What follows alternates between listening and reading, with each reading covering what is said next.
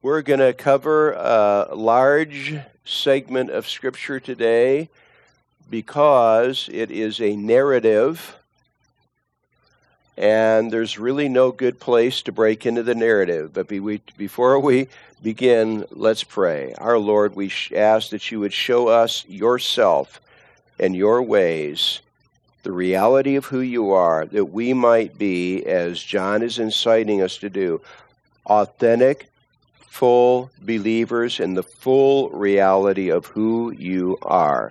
We ask this of you, good Shepherd Jesus. And all God's people said, amen. Last week we began John chapter eight, and it begins with that episode when Jesus is teaching in the temple. And they, so he's already got a crowd before him. And they drag in, some men drag in this woman and bring her before Jesus. And they say to him, this woman was taken in adultery in the very act. Moses says she should be stoned to death. What do you say? And as I pointed out last week, Jesus does this demonstration. He starts waving his finger. Well, what does that communicate? You brought her to the right fellow. You've come to the right fellow, because I am actually the one who, with my finger, etched those Ten Commandments into the stone tablets up on Mount Sinai. You've come to the right fellow. And he bends over. He's sitting down. He's the rabbi. They're all standing. He bends over, and he just starts scribbling in the in the dust of the floor. And then he sits up and says, he who is without sin among you, let him cast the first stone. And everybody's eyes get wide. Everybody's eyes. Not just the accusers, but every... Oh, Ah, ah, ah, ah, ah, I'm not sinlessly perfect. I'm not sinlessly perfect. Even the Pharisees who are dragged her in there, ah, I don't want to tell these people I'm sinlessly perfect. And so then Jesus bends over again, takes his eyes off the crowd, and quietly the accusers file out, beginning with the oldest to the youngest. They file out, and then Jesus sits up again, and the accusers are all gone. The crowd is still there. The woman is still there. Woman, where are your accusers? They've all left. Neither do I condemn you. Go and sin no more. The purpose of the law was to drive people to repentance so that they could be forgiven. Was David not forgiven, as we reflected on last week? Was David, the adulterer, murderer David, not forgiven? Yes, he was. And I also cited the example found in Matthew's gospel, where they let the paralyzed fellow down on the cot through David, through Peter's roof. And Jesus says to this fellow, your sins are forgiven. And the Jewish leaders who are there are all offended. Who is this man that dares to forgive sins? That's something that belongs to only God himself. He's the offended party. And Jesus says to them, I will prove to you that I have the authority to do the invisible thing that only God can do. And he then says to the paralyzed young man, take up your bed and go home. So he does a visible thing that only God could do, as proof that he can do the invisible. He ha- He is the God who has authority to forgive sins. And the woman taken in adultery leaves. And then Jesus continues. And then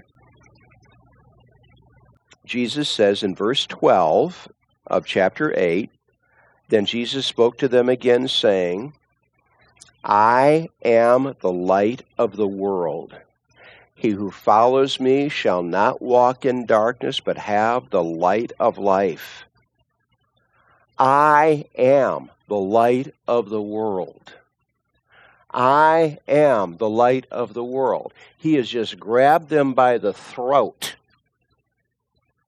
and declared something about him that if he is not fully God, is ab- is blasphemy.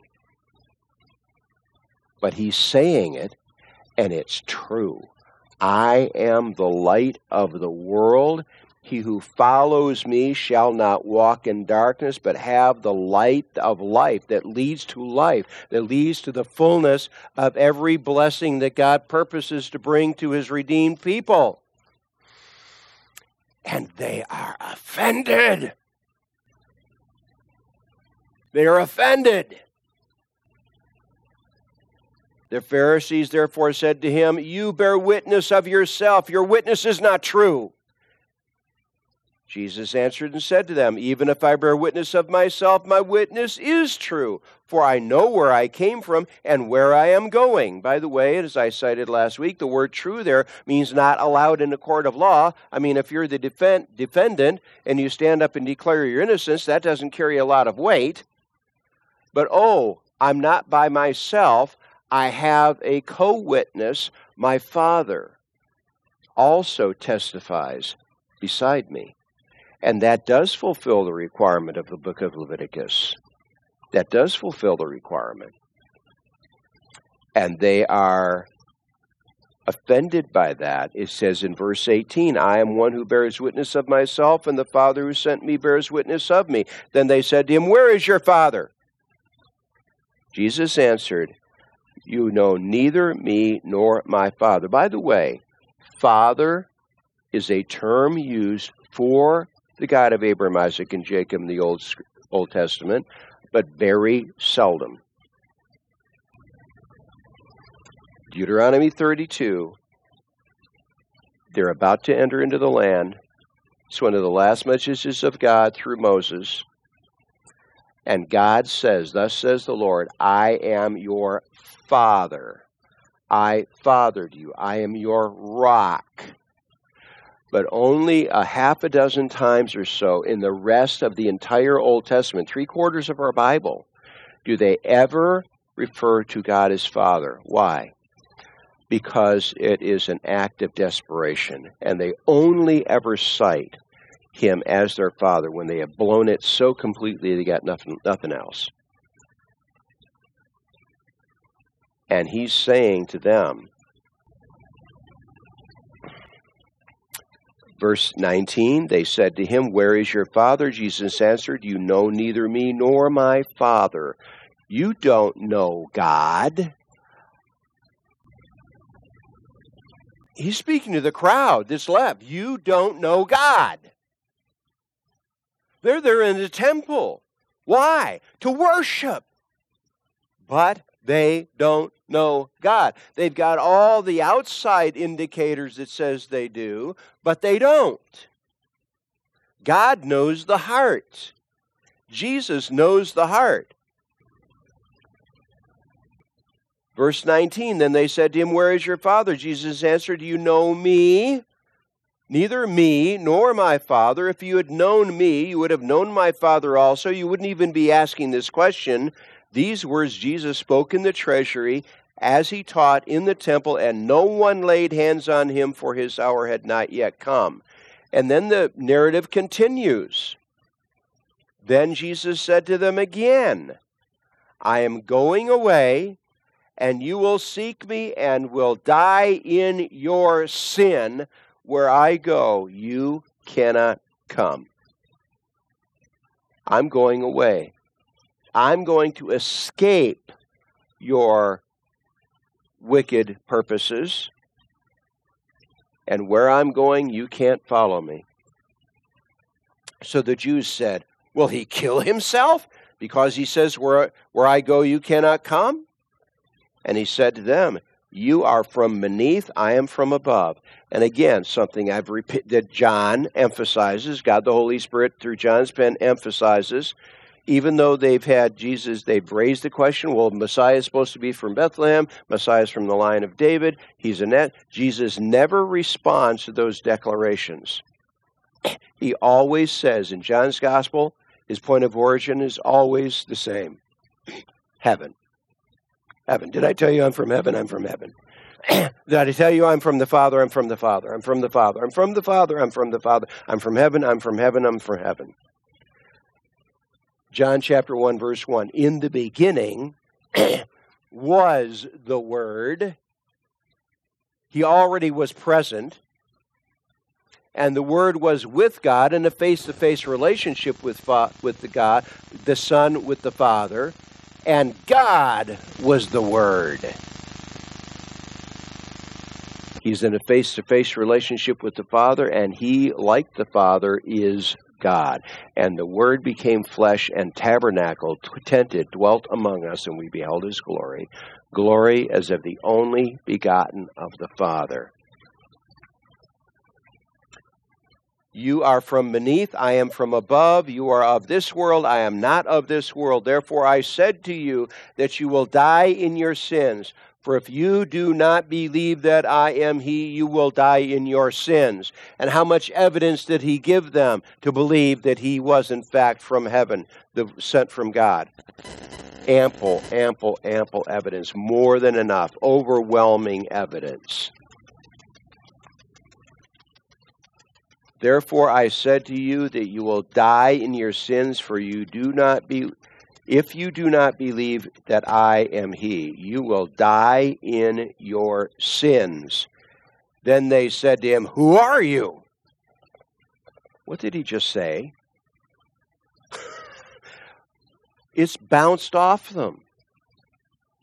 It's bounced off. Have you ever had that experience with somebody where you told them the forthright truth and it's like you never said anything? Who are you? And Jesus said to them, just what I have been saying to you from the beginning, from the beginning of my public ministry. In John's Gospel, Jesus calls the disciples who later are named as apostles. He does his first miracle in Cana of Galilee. He turns water into wine. He does a God act. Just as in the Genesis chapter one, he creates a creation that has the appearance of age. It's a full creation. It has the appearance of it. He didn't just create acorns. He created oak trees. He created wine, not just grape juice, something that had the appearance of age. He does this work, by the way, later in John's Gospel. Earlier than the passage we are in right now, his own brothers are rebuking him. His own brothers are mocking him. Well, and they're in Galilee. Well, if you are who you say you are, why don't you go to Jerusalem and present yourself to them? Well, it's not my time to do that yet, but it's always your time. You can repent right now. And it says his brothers did not believe in him. They were present in Cana of Galilee. The scripture is very specific. They were present in Cana of Galilee when he turned water into wine. They've seen evidence. And here are people doing the same thing as his own brothers. Who are you? Jesus said to them, just as what I have been saying to you from the beginning. I have many things to say and to judge concerning you, but he who sent me is true, and I speak to the world those things which I heard from him. Everything I am voicing to you has been tra- taught to me and tra- put into my b- mind and heart by my Father. By the way, the scripture is very clear, Luke's gospel. Jesus actually grew in, in knowledge. He put himself through, through the same training process, learning process that we go through. I have many things to say and to judge concerning you, but he who sent me is true, and I speak to the world those things which I heard from him. They did not understand that he spoke to them of the Father. Well, if you read the context, that's clear who he is saying, what he is saying. But they didn't get it. Then Jesus said to them, when you lift up the Son of Man, then you will know that I am he.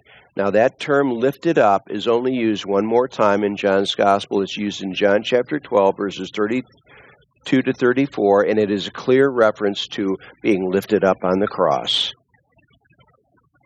Being lifted up on the cross. When you lift up the Son of Man, then you will know that I am he, and that I do nothing of myself, but as the Father taught me, I speak these things. When Jesus went to the cross, he was fulfilling one prophecy after another, after another. Behold, the Lamb of God who takes away the sin of the world. Behold, the Lamb of God who takes away the sin of the world, said John the Baptist. And he would fulfill all those Old Testament prophecies. Isaiah fifty-three, he was wounded for our transgressions. He was bruised for our iniquities. The chastisement that would bring peace to us was laid on him, and by his stripes we are healed. When you make his soul, the travail of his soul, your offering, he, God, God the Father, will see that travail, and he will be satisfied. He will be satisfied, and you will be forgiven. You will be justified. Isaiah fifty-three, seven hundred years before Jesus' birth. When you lift me up, then you will know. Then you will know that I am he, and that I do nothing of myself, but as the Father taught me, I speak these things. And he who sent me is with me. The Father has not left me alone. He is always with me, always with me, always with me.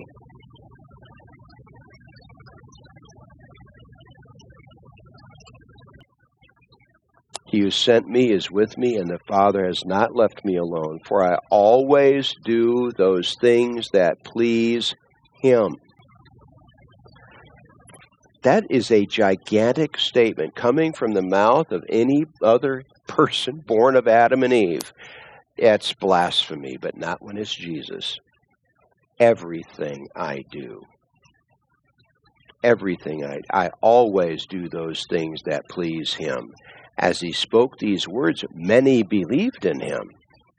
Many believed in him. Many believed in him. Then Jesus said to those who believed in him, again, let me remind you of what I've been saying virtually every week. At the close of John chapter two, Jesus has cleansed the temple, this den of thieves. He's cleansed the temple, and it, he's done many, many, many signs, and many believed in him. But Jesus did not commit himself to them, for he knew what was in all men. There was a man of the Pharisees named Nicodemus. That man came to Jesus by night, and you can follow the Nicodemus narrative through John's gospel. It took him three full years to come out publicly for Jesus. There's there's believers, and there's believers, and there's belie- there are levels of belief. When you start to hear the gospel testimony, you can say, I think that's that sounds right, that sounds right, that sounds right. Then all of a sudden, whoops! You mean this fellow in front of me is God come in the flesh? Whoa, whoa, whoa, whoa, whoa. I can't stretch my mind. I, I, I believe, I believe, I believe. That, that's the narrative of John's gospel. What sort of believer are you, reader of this gospel? What sort of believer are you? Are you the sort of believer that actually, by God's help, gets your mind and heart and arms wrapped around the fullness of his testimony? Or do you back off? Then Jesus said to those Jews who believed him, if you abide in my word, you are my disciples indeed, and you shall know the truth, and the truth shall make you free. And what's their immediate response? They answered him, we are Abraham's descendants and have never been in bondage to anyone. Stop. What? What? We are Abraham's descendants and have never been in bondage to anyone. Uh, did you ever hear about that time about four hundred years in Egypt? Did you ever hear about that time when the Assyrians took the ten northern tribes off into captivity? Did you ever hear about that time when the Babylonians took the, two, the Judah and Benjamin off into captivity? Did you ever hear about that time when you got conquered by them and by Alexander's people and by the descendants of, you know, the four generals that divided the land, Antiochus? Did you ever hear about that? You, uh, uh, let's see, there's the Roman fellows that are, you're under their heel right now. What in the world are you talking?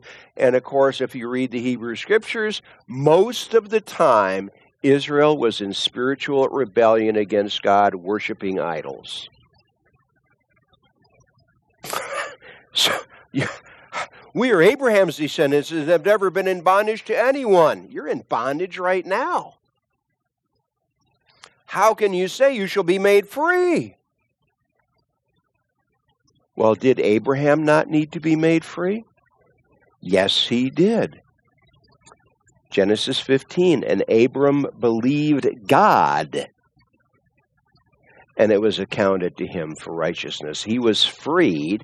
He was in a state of condemnation, and he was freed. He was brought into a, a state of forgiveness, of cleansing, of being justified before the holy God.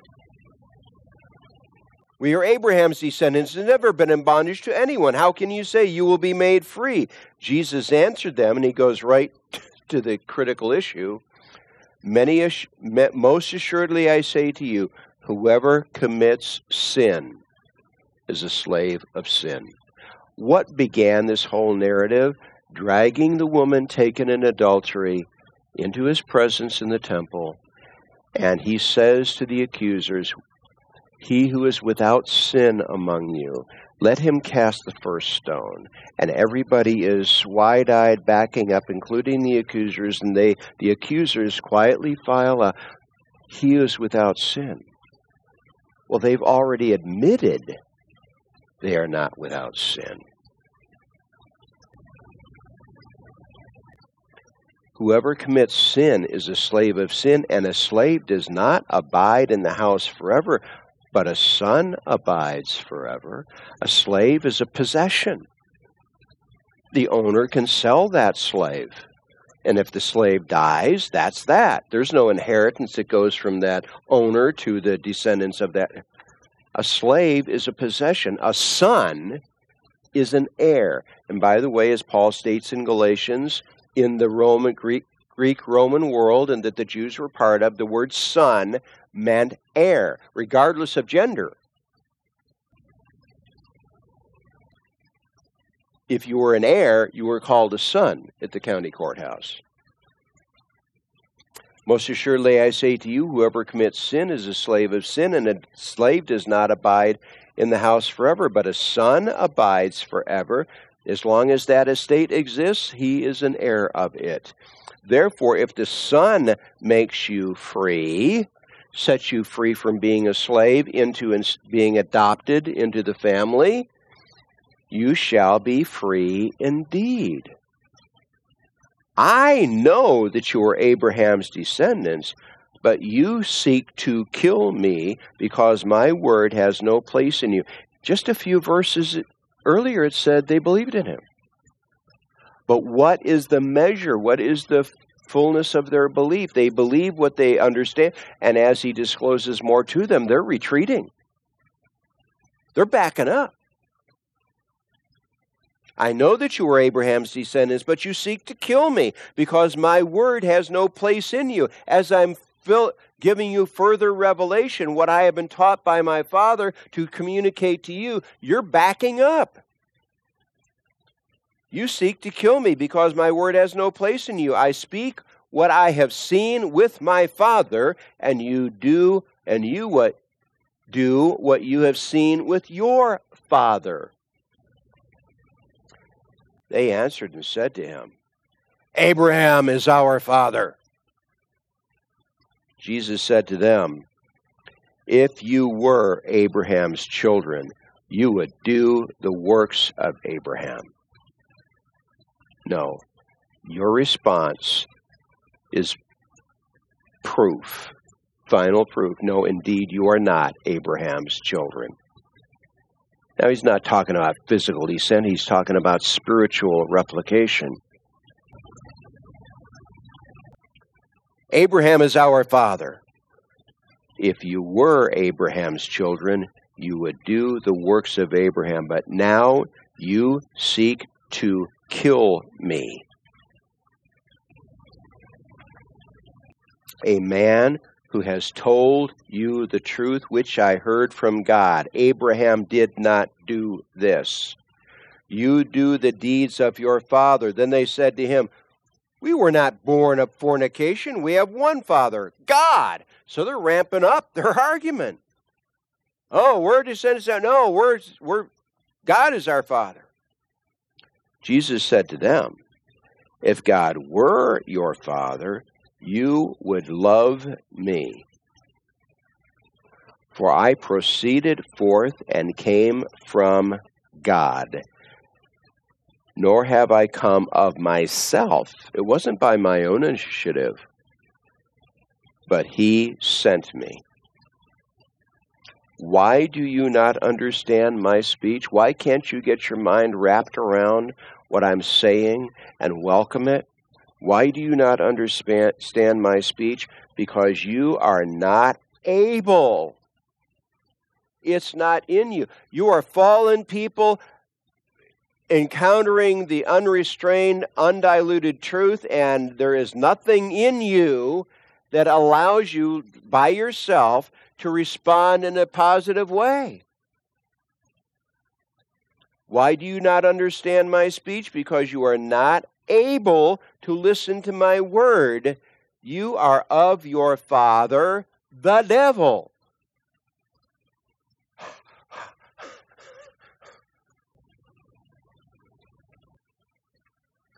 And the desires of your father you want to do. He was a murderer from the beginning and does not stand in the truth, because there is no truth in him. You are replicas of Lucifer, not the God who created all things, not the one who redeemed your forefather Abraham. No, you are of your father, the devil, and the desires of your father you want to do. He was a murderer from the beginning and does not stand in the truth, because there is no truth in him. When he speaks a lie, he speaks from his own resources, for he is a liar and the father of it. But because I tell you the truth, you do not believe me. Which of you convicts me of sin? Can you name one flaw about me? Remember, he's a public figure. He's had people surrounding him, especially the Jewish leaders, the Pharisees, the Sadducees, the scribes. They've been peeking at him from behind rocks and bushes for a long time, trying to find one flaw that they could bring as an accusation against him. And they can't do it. He is the Lamb of God, the flawless Passover Lamb, who will take away the sin of the world. Which of you convicts me of sin? And if I tell the truth, why do you not believe me? He who is of God hears God's words. It's a couple of chapters ago, Jesus says, if you listen to me, if you listen to me, you will, if you have already heard the voice of my Father, then when I speak, you will know, you'll hear the resemblance. You'll hear that resemblance and you will know it. Which of you convicts me of sin? And if I tell the truth, why do you not believe me? He who is of God hears God's words. Therefore, you do not hear because you are not of God. This is a group of people that just a few minutes before it says of them, they believed in him. But when he challenges that, when he expands the revelation, they draw back, they draw back, they draw back. Let me ask you a question, and I'm asking myself the same question. Every day we are tested. Every day we are tested. Do we abandon the declarations about God and His promises and go into devastation and go into disappointment and go into grief and go into... Or do we, by God the, God, the Holy Spirit's help, do we embrace, help embrace His promises and His declarations about who He is and His loyalty to us? If you are an authentic follower of Jesus, you will push against all opposition. You will push forward in the strength of God's Holy Spirit and embrace His promises, His self-declarations, and you will move forward each step of your life with that as your mental and spiritual environment. He who is of God hears God's words.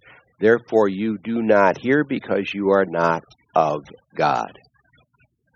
And we often have are seeing people who are part of a congregation, and they are being tested, and instead of embracing God's promises, they run off in other directions. And perhaps that is something we have done in times past. God is inciting us. Jesus in this passage is inciting us to press forward by the help of His Holy Spirit, to press forward into the fullness of the revelation about Him and His loyalty to us and His, that He is absolutely beyond adequate in addressing whatever issue we're facing. Verse forty-eight. Then the Jews answered and said to him, do we not say rightly that you are a Samaritan and have a demon? They don't have an answer. And so they're going to attack him in the most vile way they can. Of all the ethnic groups on the planet, which is the ethnic group that the Jewish people despise the most? The Samaritans. Do we not say rightly? Oh, we've said this before, more in private. Now we're saying it in public. That you are a Samaritan and have a demon? Jesus answered, I do not have a demon, but I honor my Father, and you dishonor me. Whatever you say or do to the Son, you've done it to the Father. And I do not seek my own glory. There is one who seeks and judges. Jesus didn't come on His own initiative. The Father sent Him. And he is, his, he is living His life with this purpose in mind, that the Father would be glorified. What is the ultimate purpose we are to have fixed in our minds and hearts, in our walk with God? That the Father, that the Son, that the Holy Spirit would be magnified. I do not have a demon, but I honor my Father, and you dishonor me. We prayed earlier.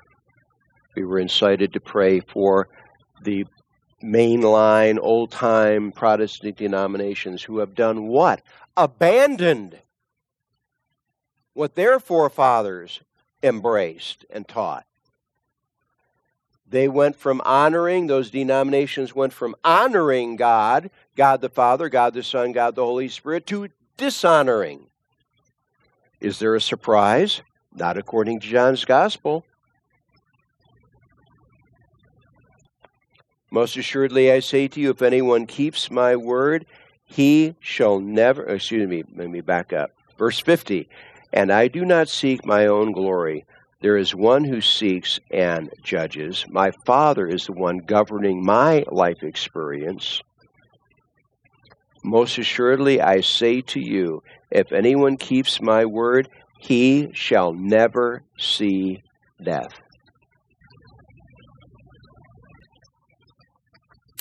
Then the Jews said to him, now we know that you have a demon. Abraham is dead, and the prophets, and you say, if anyone keeps my word, he shall never taste death. Are you greater than our father Abraham, who is dead? And the prophets are dead. Who do you make yourself out to be? Well, great question. Great question. Jesus answered, if I honor myself, my honor is nothing. What had they been accusing him of before? Oh, you're violating the law, the book of Leviticus, that says you can't testify of yourself. That really doesn't carry any weight in our court. What are they asking him to do? We want you to testify of yourself. What, just a few minutes before you told me I shouldn't be doing? You want me to do it now? That's how confused the enemies of God are. Are the pro- if I honor myself, my honor is nothing. It doesn't carry the weight, but it is my Father who honors me, who testifies of me, of whom you say that he is your God. My Father is your God. Yet you have not known him, but I know him. And if I say, I do not know him, I shall be a liar like you, but I do know him and keep his word.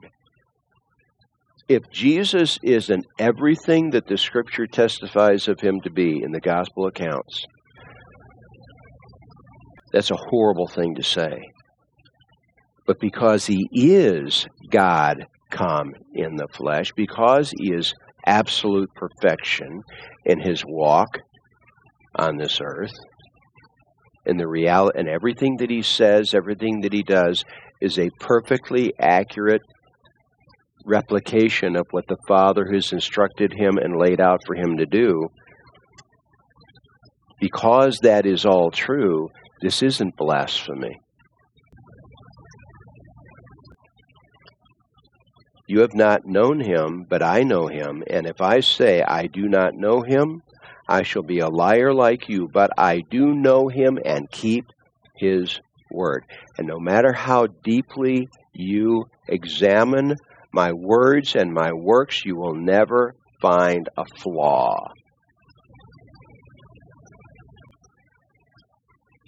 Your father Abraham rejoiced to see my day, and he saw it and was glad. He rejoiced to see my day. What was the great day of joy in the life experience of Abraham and Sarah? The day their son, Laughter, was born. We say Isaac. It's really Yitzhak. Some of you are old enough to remember that Israeli premier named Yitzhak Rabin. It means laughter. Yuck, yuck, yuck, yuck, yuck, yuck. When did they laugh? When Isaac, when Yitzhak was born, they laughed. God kept his promise. Genesis fifteen, Lord, I'm ninety years old. My wife Sarah is eighty. We got a promise twenty plus years ago that we would have a son. It still hasn't happened. And, uh, uh, Abraham, step out of your tent. Abram, step out of your tent.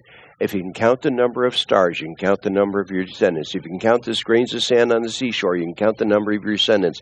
And Abram believed God, and it was accounted to him for righteousness. But it would be another ten years before Yitzhak would be born.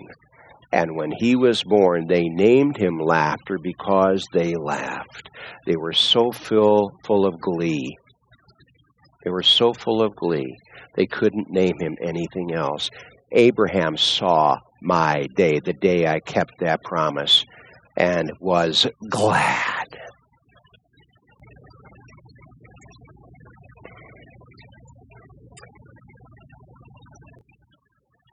Your father Abraham rejoiced to see my day, the day I showed up in his life experience with the birth of, of Yitzhak. And he saw it and was glad. He rejoiced. He laughed. Then the Jews said to him, "You are not yet fifty years old. Have you seen Abraham?" Jesus said to them, "Most assuredly I say to you, before Abraham was, have I seen him? Oh, before Abraham was, I am." The term Yahweh is a condensed version of I am. I am who I am. I am the ever-present God in all of fullness. Before Abraham was, I am. He points to himself and says, "You're looking at Yahweh."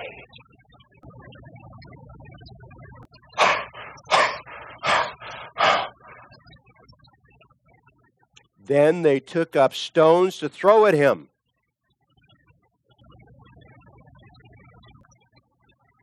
But Jesus hid himself and went out of the temple,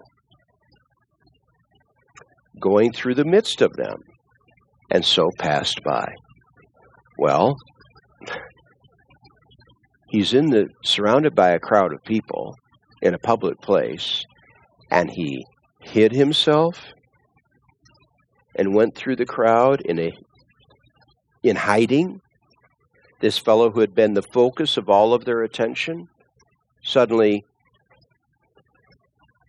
I don't think we're stretching our minds too much to understand, he simply became invisible to them. And he walked through the crowd, and there, what just happened? We are coming to the Lord's table. And it's the God who does things that are considered impossible. What is the greatest miracle?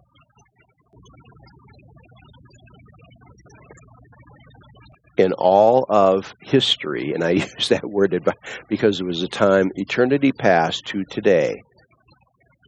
What is the greatest miracle? Was it the physical creation? Is that not a mighty miracle? I would say to you, the mightiest miracle, the mightiest act of God ever, the act of God that even causes the angels to become silent,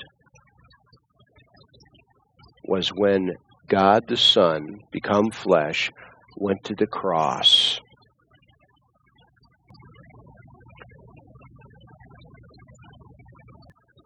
And was nailed to a wooden altar called the cross. And there he was judged by his Father for our sin, as our substitute, as our substitutionary sacrifice. That is the greatest revelation of all.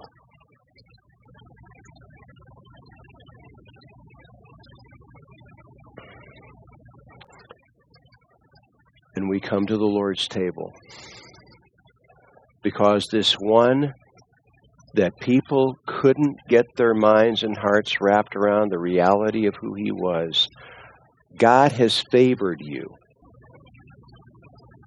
God has favored me by coming into our life experience and sitting down with us and stretching, giving us sight, and then stretch, pulling back the curtain of the reality of the redemptive work of Jesus and giving us understanding. The fact that you even understand, the fact that you can get your mind wrapped around what, G- to some extent, none of us has it fully engaged, is by itself an act of mercy and grace.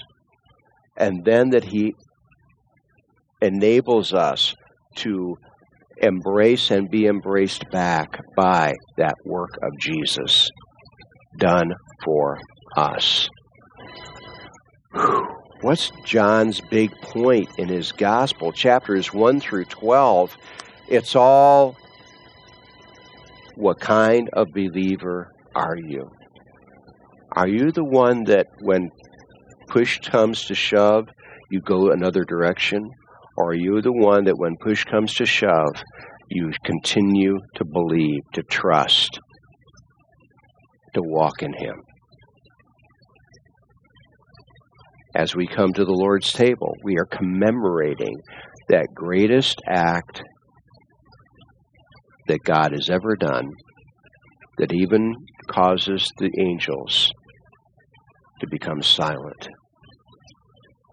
shocked, when God's love, God's mercy was demonstrated. It wasn't just declared as it had been by the Hebrew prophets, but actually done.